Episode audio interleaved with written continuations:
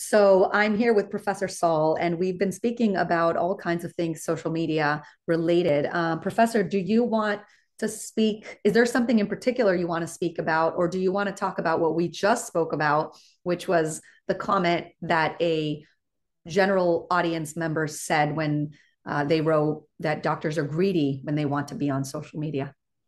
Yeah, I'll, let me address that one because I think it's um, you know there's so many different ways for doctors to communicate their their messages these days and especially with the amount of disinformation or misinformation that's out there. So from a purely medical standpoint i'm really concerned about how social media has corrupted the discussion about vaccines and other things like that and even almost you know probably heart disease and other things like that.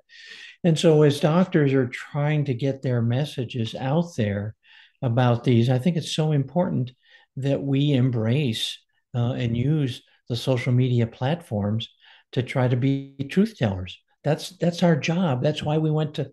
That's why we went through all those years of education was to be truth tellers. Now, the truth be told, we also have other aspects of our lives uh, that we would like to promote, and sometimes that seems to be apart from medicine, but that's part of what we do.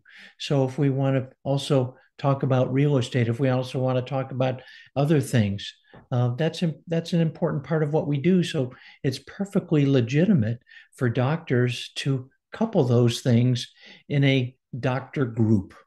Yeah, I, I absolutely agree with you. Um, I think that it is a disservice to the population at large when such highly trained and educated individuals don't engage in the spaces where all of the discussions are being had.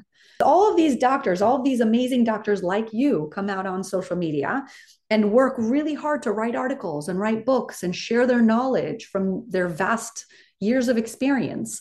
And they can't go far on social media because they don't have the backing of a VC company, right? They don't have the tens of millions that others have to market on social media. And that's part of why I built SoMeDocs. And like you, I've spent more money trying to do this than I've made because I'm so passionate about the message.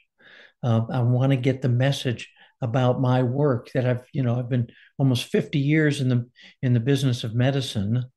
Uh, but to me, the business of medicine is the passion for taking care of people, taking care of communities, taking care of children. So I need to go beyond the exam room, especially now since I'm retired. I need to go beyond the healthcare system, especially now since I'm retired. And the only way I can do that is through my books and social outreach. I love that. I love that. And and you're so incredibly right. And for those looking on at this, who better to have out there speaking about their experiences than a professor of medicine that has had so many years of experience in his own niche.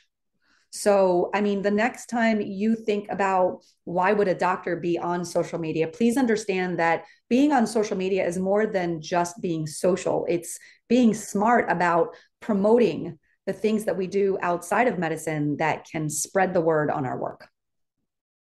Excellent.